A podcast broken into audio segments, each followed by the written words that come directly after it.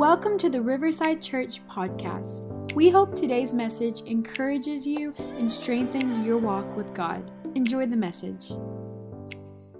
Uh, with that being said, uh, let's go ahead and jump into tonight's message. I'm really excited about this. Uh, we're going to be reading in um, uh, the book of Mark, uh, chapter 6, verse 31 through 44. Uh, this is a very popular scripture, um, a very popular story. This is the story of Jesus feeding the 5,000. I mean, I've heard this story so many times since I was, you know, a kid growing up in Sunday school. You know, it was probably the first story, you know, I really remember uh, being taught. So it's a, it's a really well-known story, but we're going to kind of look at it from a different perspective tonight, and we're just going to let the Holy Spirit lead and see where He takes us. And um, before we get started uh, with the scripture, a little bit of context of where we pick up. Um, and so, what has happened just before this is that John the Baptist um, has just been executed um, and, and, just been be- beheaded. So, John the Baptist has just died, who's actually Jesus' cousin. And so, this is where we pick up, is right after that, right after Jesus finds out, this is where we pick up in Mark chapter 6, uh, verse 31. So, let's read together. It says this Then, because so many people were coming out and going that they did not even have a chance to eat, he said to them, Come with me by yourselves to a quiet place and get some rest. So they went away by themselves in a boat to a solitary place. They, were, they, were, they, they went into the middle of the sea just to find um, some time of reflect, reflection, I believe, because they have just found out about the death of John the Baptist. You know, Jesus has this experience, a family member dying, and so he's just going out to a solitary place. In verse 33, it says, But many who saw them leaving recognized them and ran on foot from all the towns and got there ahead of them. When Jesus landed and saw a large crowd, it says that he had compassion on them. And to me, that amazes me because he's in the middle of the sea right? He says trying to find a quiet place because he says learn about the death of John the Baptist, and all of a sudden these people are wanting something from him. They're, they're being an inconvenience to him, but it says that Jesus had compassion on him. And to me, that's powerful because it's easy to have compassion when it's convenient, right? I mean, it's easy to have compassion on somebody when it doesn't cost you anything, but it was an inconvenience to Jesus, but it says he still had compassion on him. And that, to me, that's really powerful because true compassion is, is being uh, kind to somebody even when it costs you something. And so that's this a little powerful thought that I had I was just reading scripture. Um, but so Jesus shows compassion on him, and he says he shows compassion on them because they were like sheep without a shepherd. So he began teaching them many things. By this time, it was late in the day, so his disciples came to him. This is a remote place, they said, and it's already very late. Send the people away so they can go to the surrounding countryside and villages and buy themselves something to eat. But he answered, You give them something to eat. They said to him, That would take more than a half a year's wages. Are we going to go and spend that on bread and give it to them to eat? He said, Okay, well, how many loaves do you have? He asked, Go and see. When they found out, they said, We have five loaves and two fish. Then Jesus directed them to have all the people sit down in groups on the green grass. So they sat down in groups of hundreds and fifties, taking the loaves and the two fish. Looking up to heaven, he gave thanks and broke the loaves. Then he gave them to his disciples to distribute among the people. He also divided the two fish among them all. They all ate and were satisfied, and the disciples picked up the twelve basketfuls of broken pieces of bread and fish. The number of the men who had eaten that day was 5,000. Now, by that math, you know, um, of five bread and two loaves, we come up with this, right? They had five loaves of bread, two fish, and that equals 5,000. Now, I'm not no mathematician, but to me, that doesn't really make sense mathematically, but that's what we're to talk about tonight is we're to talk about the variable for miracles the variable for miracles. Why don't you put that in the chat? Why don't you tap your neighbor on the shoulder? Why don't you tell them the title, The Variable for Miracles? Come on, let's pray tonight over service. Uh, Father, we thank you for tonight. We thank you that uh, we are just ready to listen to you, Father, to whatever your Spirit wants to communicate. We are here, hungry hearted, God, ready to listen after your word, Father. So, Holy Spirit, take over this uh, live stream, uh, take over this service, God. We just want you to touch people tonight, Father. We have no other uh, priorities. We have no other motives other than seeing your will be done on this earth, Father. So we give you all the glory, we give you all the praise, and we're ready, Father, for you to feed us tonight. In the name of Jesus, amen. Amen. So growing up, my relationship with math was kind of funny because I really enjoyed and had a fun time, you know, taking math classes and, you know, pre-cal and algebra. Like, I really enjoyed it. Like, I thought it was fun. The only thing about it was that I wasn't that good at it. You know, I enjoyed math, but my grades reflected, you know, especially when I got in higher level math, um, that I wasn't the best at it. Um, and I don't know if you can relate. I'm like, have you ever enjoyed something and had fun doing something even though you weren't that good? Um, it, can be like, you know, like how the Houston Texans, you know, you can look and you can, you know, watch them on the football field and you can tell they're having fun, but they're just, you know, no good. Um, but, uh, you know, Texans fans, before you get mad at me for that comment, um, I can say that because I am a Texans fan. And so maybe, you know, after this stream, we can talk about that and, and seek God together on behalf of the Texans. But um, we're praying over the Texans tonight that the season will start soon. But I always had a weird relationship with math in the way that I really enjoyed it, even though I wasn't that good at it. But when you read that story of Jesus feeding the 5,000, you can almost see a math equation going on. You know, right? You can see that there was something happening, that there's variables in it, and that that came out to that product of 5,000. So tonight, we are going to take a look at those different variables of that equation. So every story and that you read in the Bible or any other story that you read, it always starts with something, and that it starts, and that's the first variable of tonight. It always starts with a need or, or needs. And tonight, um, the needs is going to be represented by the variable in. And so that's the first thing we're going to talk about is that there was a need in that story. You know, we, we, the, the need in that, in that story we just read was that there was hungry people and they needed to be fed. They had, they had a need. They needed food you know, we can relate to that because don't we all have needs? It doesn't matter who you are. Um, it doesn't matter how much you have. Uh, our needs might be different, but we find in commonplace that we all do have needs.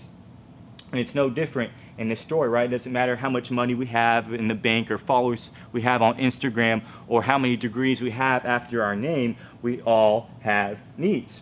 And so usually we spend most of our time day to day pursuing after these needs, right? Pursuing after these, these desires, um, pursuing um, after these wants that we have in our life. But if you live long enough, or if you talk to somebody who's lived long enough, you will soon learn um, that as soon as you get one need or you satisfy one want, a new one appears. And it seems like you're in this constant fight trying to get to it from need to need, from want to want, to desire to desire. And it seems like as soon as you accomplish one thing, as, you, as soon as you solve, solve one problem, another one appears. But needs and desires are important. It says here in Psalms 37, verse 4, it says, Delight in the Lord, and he will give you the desires of your heart. So it's not that having needs or desires in your life is a bad thing, but what's important is to make sure that you are actually pursuing the correct needs and desires in your life. Uh, if, you, if you follow after the wrong needs or if you follow after the wrong desires, you can soon find your life getting to a place, getting to a place that you thought would satisfy you, and you would get to there and you would satisfy that desire, and then you would soon find out that it wasn't all that it lived up to be. I mean, have you ever, you know, tried to watch a movie that you heard a lot about that had really good reviews or that had really good IMDb reviews and you've heard such good things about this movie and you're so excited and you watch the movie and you say, that was it? A lot of times that can be the, the needs in our lives that we're so looking forward to it, to accomplish it, to watch it, to complete it. And we get there, we get to the end of the movie and, and we look back and we say, this isn't all what I thought it would be. So the key really is is making sure that we pursue the right needs because there are, there's a lot of different needs that we have in our lives, but some offer value and some offer, you know, fake or, or some are just counterfeit needs in our lives. That, that, that life throws all these desires and wants on us, that the needs that we actually should have in our lives that would give us fulfillment is becomes watered down with all the other things that society offers us and tells us what we need. And so really the key is is how do we make sure that we're pursuing after the right needs because we all have them. They're all over the place. We all there's there's desires and wants that we have, but how do we make sure we're pursuing after the right desires? And to me, you have to re- revisit that scripture we just read in Psalms 37, verse 4. And it says, Delight in the Lord, then he will give you the desires of your heart. So most of the times we have that switch. We pursue desires to chase after delights in our life, right? We pursue after these desires, we pursue after these wants that we have in, in the hope that it will give us delight, in the hope that it will give us fulfillment. But what's powerful about Psalms 37, verse 4, it says, If you first delight yourself in the Lord, then he will give you the desires of your heart. And to me, that means that because when you delight yourself in the, in, in the Lord, when you spend time with him, when you pray about things, when you pray about the needs, then all of a sudden the desires that you have in your life start changing and you begin to desire the things that the Lord desires for you. And so that's, that's you know, a kind of a sub point for tonight is that how do you find the right desires? Is first you must delight in the Lord first. Because if you delight in the Lord first, you're going to find that the desires that you once had, the desires that once filled up your mind, begin to change and you begin to desire the things that God wants for you. And to me, that is the key, is to chase after the things that God wants for me. Because I don't want to waste my time chase that, chasing after the world. I want to I want to spend my life chasing after the things that God wants for me in my life. Let's move on to the next variable. So there's a need, right? We, we establish there's a need in the story. People need to be fed. There's hungry people. It says 5,000 men. Um, that, but that, they were discounting single men, like this men. So there was women and children also. So, so, so people argue that there's probably like around in total 8,000 people really hungry um, and for food. And so right away in Scripture, it says that the disciples take that need to Jesus and then Jesus tells them, okay, here's a need. Now, what do you have? What do we have to meet that need? What, what kind of means do we have? And that's the next variable in our equation is means, right? Is the means, what our supply, our resources, what are our means that we have in our life. And in, in this story, the means that they had was five bread and two fish, right? That was their means to meet their need. And just like in this story that, that the means that they have was nowhere near enough to meet their needs.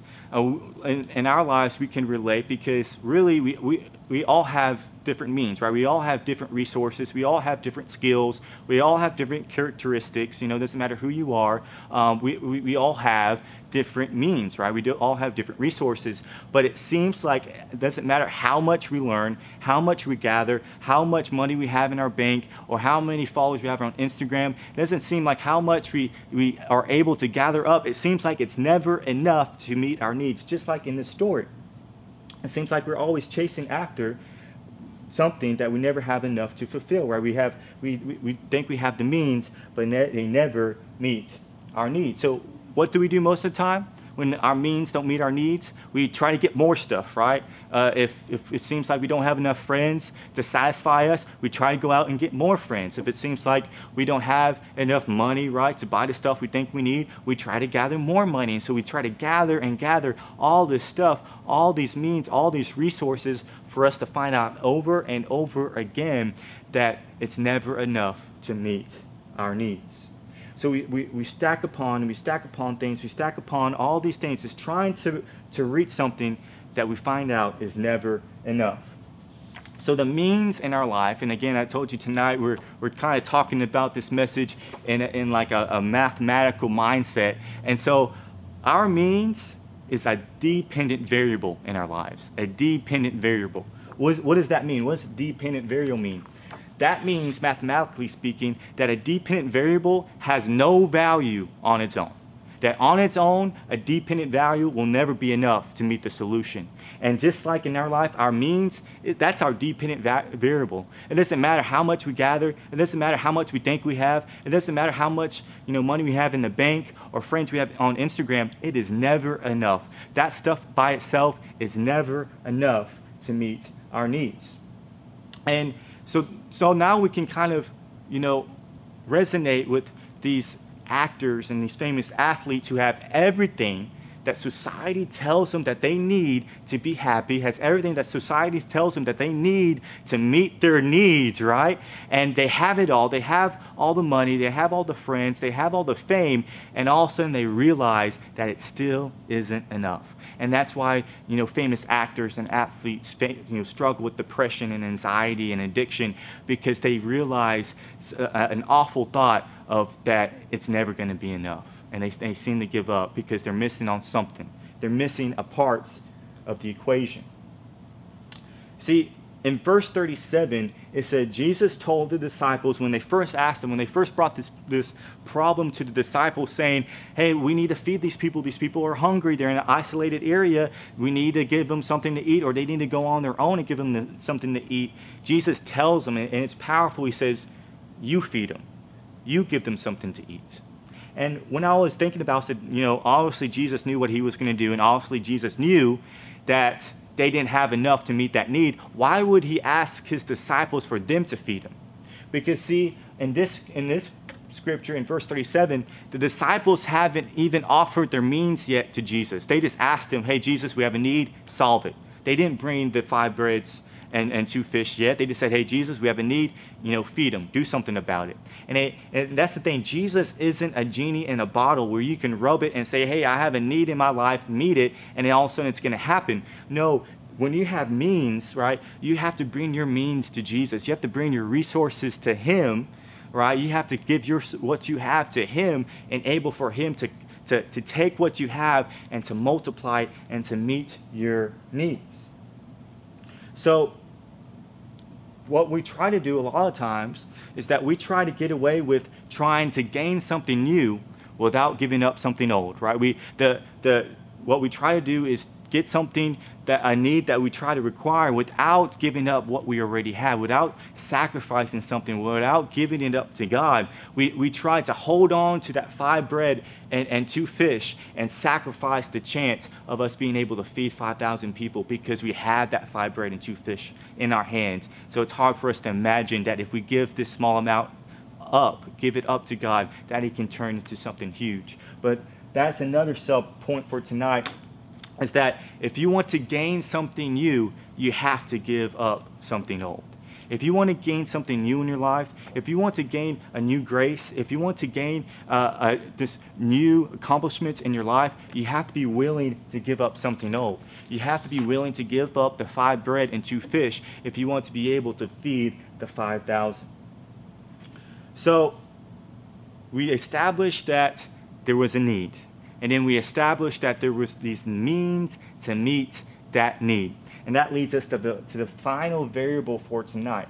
So, so the, the disciples gave what they had to Jesus, right? This small amount, this small amount of means and resources, which was five bread and two fish. So they bring that to Jesus, and all of a sudden, what seemed like wasn't enough, when they gave that to Jesus, it turned out to be more than enough. And the final variable for, for tonight is Jesus, right? And Jesus, when you add Jesus into the equation, all of a sudden something changes. All of a sudden, what wasn't enough becomes more than enough. And I want to encourage something I want to encourage somebody tonight that it doesn't matter how much you have, it doesn't matter how much you, you don't have, it doesn't matter if you're if you have a zero in your bank account or you have eight figures in your bank account. If you give it to God, if you hand it over to Jesus, that small amount, that, that amount that you thought will never meet that need, when you hand that over to Jesus, when you hand over that five bread and two fish, you will watch Him multiply your small means, the means that by itself can't do anything. But when you give it to Jesus, you can accomplish anything. See, by ourselves, we don't have enough, but when we add Jesus, we have more than enough. And so, in mathematical terms, Jesus, in this variable, he is the constant variable. He is the constant variable. And what does that mean? The definition of a constant variable is that a constant has, a, has value all on its own. That you can't change the value of a constant. That when you put a constant into equation, all of a sudden that equation has way more value than it ever had. And that's just the thing. Jesus in our lives, Jesus is our constant variable. If we try to rely on our means, if we try to rely on people, if we try to rely on friends or mindsets, those things are always going to make us come up short. But when we add a constant variable in our lives, somebody, when we add a constant in our lives that his name is Jesus, when we add him and in our lives, all of a sudden, the equation that looked bleak, now it's multiplied. Now we have more than enough. So I want to encourage you put Jesus into your equation tonight. You see, the, the disciples gathered the resources, gathered what they had, even though they, they had no idea what was going to happen. They gathered what they had, they were obedient to Jesus, and they gave him all that they had. They gave them that two bread and two fish right? Or five bread and two fish. They gave them all what they had to Jesus. And that's what I want to really encourage y'all tonight that in this season, in this season of a pandemic, in this season of COVID 19, it seems like we have been stripped down to the bare bones, right? It seems like we have been stripped down to nothing, and that the resources we do have, the resources that we do have left, we are so close fist about it because we're scared to even lose that. But I want to encourage somebody tonight that this, if you go all out for Jesus, if you give it all up to Him, if you take those resources that you have left and you plant it in the kingdom of heaven, if you give it up to Jesus, I'm telling you, as soon as you put it in His hands, as soon as you put Him in the equation, you're just going to watch all these needs that you thought were impossible. You're going to watch your rent be paid. You're going to watch your debt be paid off. You're going to watch your, your, your son, who you're so worried about, who, who you thought was lost. All of a sudden, you're going to see that He is found because you are now not holding back, but you are making Jesus a part of your equation, and you're not trying to solve problems on your your own any longer, but you're making Jesus be the forefront. And you're saying, God, I might not have much, I might not have everything, but I'm giving it up to you. And you say, Jesus, I, I, I might not have the most talent of anybody. I might not have the most charisma. I might not have, you know, the strength that people tell us we need. But God said that He would use the weak right? He would use the weak to defy the wise. He, he would use the, the weak things and to, he is strong, right? We're, we're weak, he is strong. And so God doesn't use the strongest. God doesn't use the most talented. God doesn't use the, the people who have it all right in their lives. God uses the people who gives it all to him. God uses the people who take that five bread, that two loaves of fish, that the resources that is nowhere near enough to meet their needs. He, he, he uses the people who takes that and gives it to him and goes all out for him. Those are the kind of people he uses. In verse 41, it, it, it says that Jesus gave thanks for what they had to God. He, he took up the bread, he thanked God for it, and then he broke it, and then he divided it amongst the 5,000 and he fed the 5,000. You see, for the resources you have, the means that you have, the things that you think is insignificant, the things that the, the five bread and two loaves you have in your, in, in, in your life, do not overlook those things. Don't take them and think, oh, I, I, I decide, it doesn't even matter if I give it to God because it's so little. And, and you despise the little things and you despise your weaknesses and you despise that you came up and you had a rough childhood or you despise that you, the, you have too much month at the end of your bills, right? You despise those things. But if you take them, you say, God, these things that have been given to me, I thank you for them.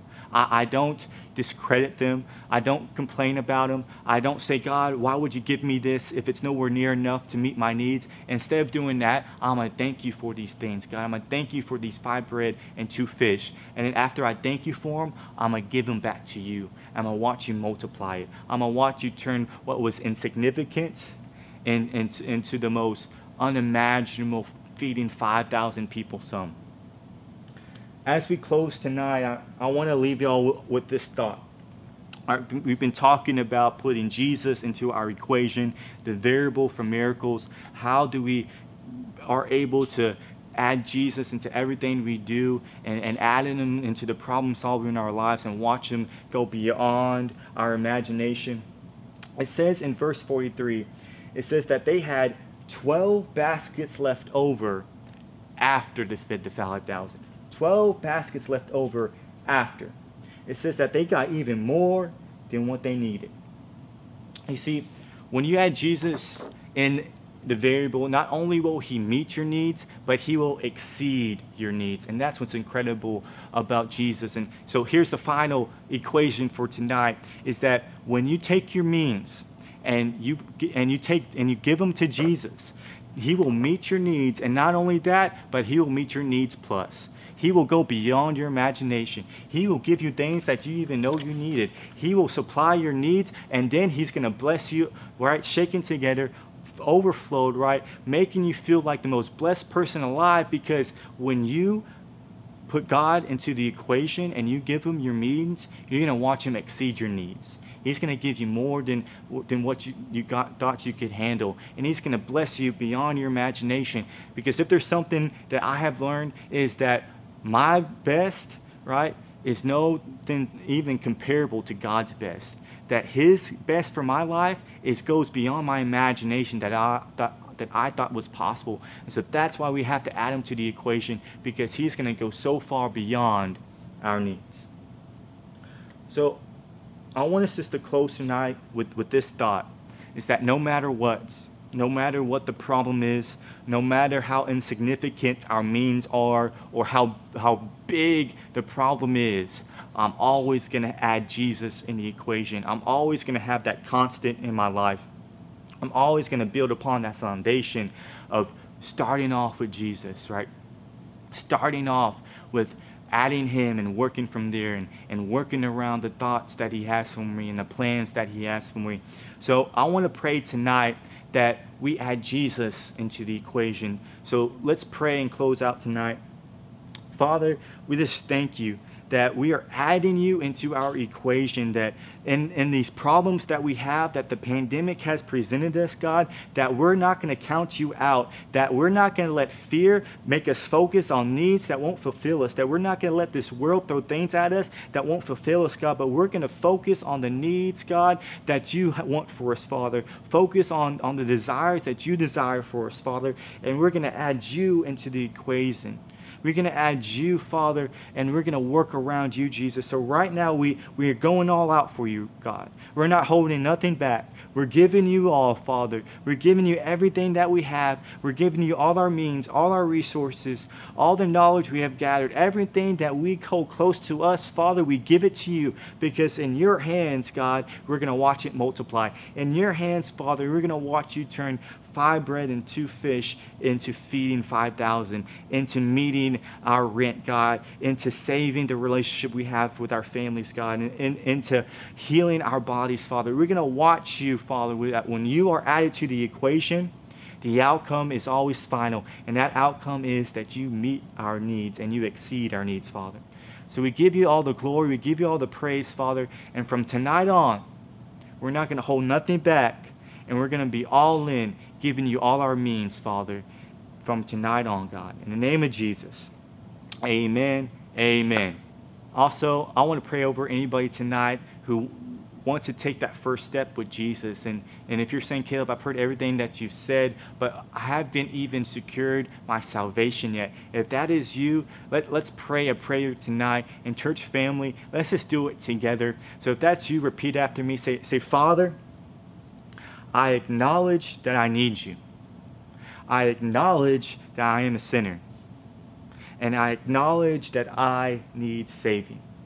And I believe that your son is Jesus. And that he died on the cross for me. And that he rose again on the third day for my sins, securing my soul. So, Jesus, I confess you Lord over my life. Lord over my finances, Lord over my mind, Lord over everything. I love you, Jesus. Take over my life from now on. In the name of Jesus. And everybody said, Amen, amen. Congratulations to anybody who prayed that prayer for the first time. And if you did, uh, you can go to our app or go online and you can click on the I said yes link and you can find some tools and resources that we have prepared just for you guys if that was your first time saying yes to Jesus. But with that being said, church family, I hope y'all enjoyed tonight. I hope y'all enjoyed this message. I know it was a little different. Um, there's a little bit more illustrations added in, and it's from the viewpoint of a mathematical equation. But I hope y'all enjoyed it tonight. We're so glad that uh, y'all have tuned in, and we love you so much, and see you next time. Thank you for listening to today's message. If you liked what you heard, be sure to subscribe and share it with a friend. For more information about who we are, visit riversidechurchtx.com.